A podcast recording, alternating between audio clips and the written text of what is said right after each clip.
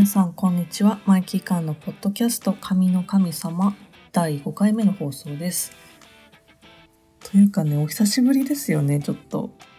半年以上空いたんでさすがにテンションを忘れちゃってちょっとねどうしようね。この休止してた2021年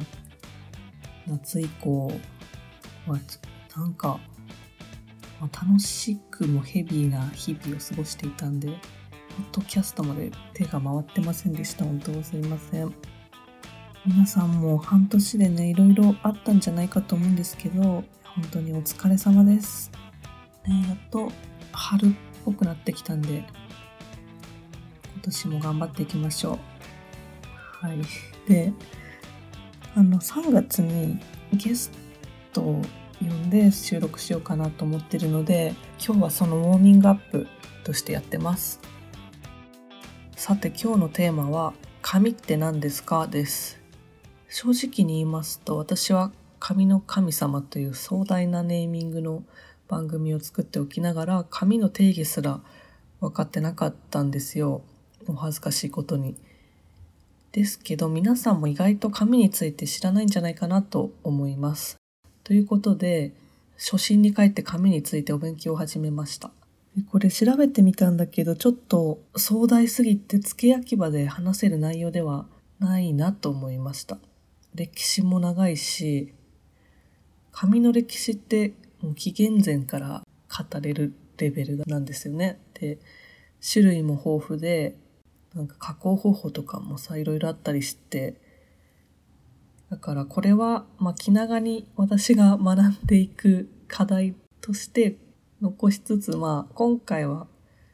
私がへえと思ったことを少し話して終わろうかなと思います。まず、へえその1、紙の定義。ちょっと皆さんに問いたいんですけど、紙って何ですか ?10 秒で答えてください。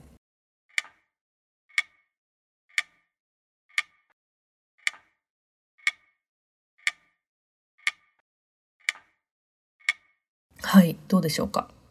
これ、私も自分に問いかけたんですけど、ファーストアンサーが、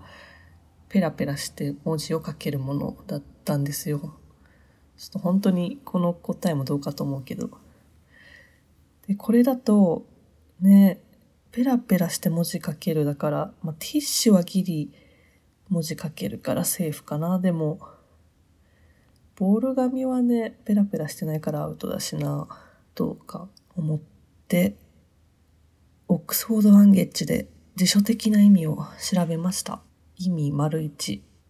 字、絵を描いたり物を包んだりするのに使う、すいて作るもの、主に植物繊維を材料とする、用紙と和紙がある。なるほど。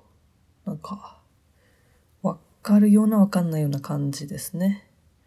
すいてがキーワードなのかなで、意味丸に、かっこじゃんけんで、指を全部開いた形、パー。パー、パーね。パーって紙の意味として辞書に載るんですね。ちょっとそれが驚き。で、紙って何なのかもうちょっとわかりやすく知りたいなと思って、いくつか調べてみたんですけど、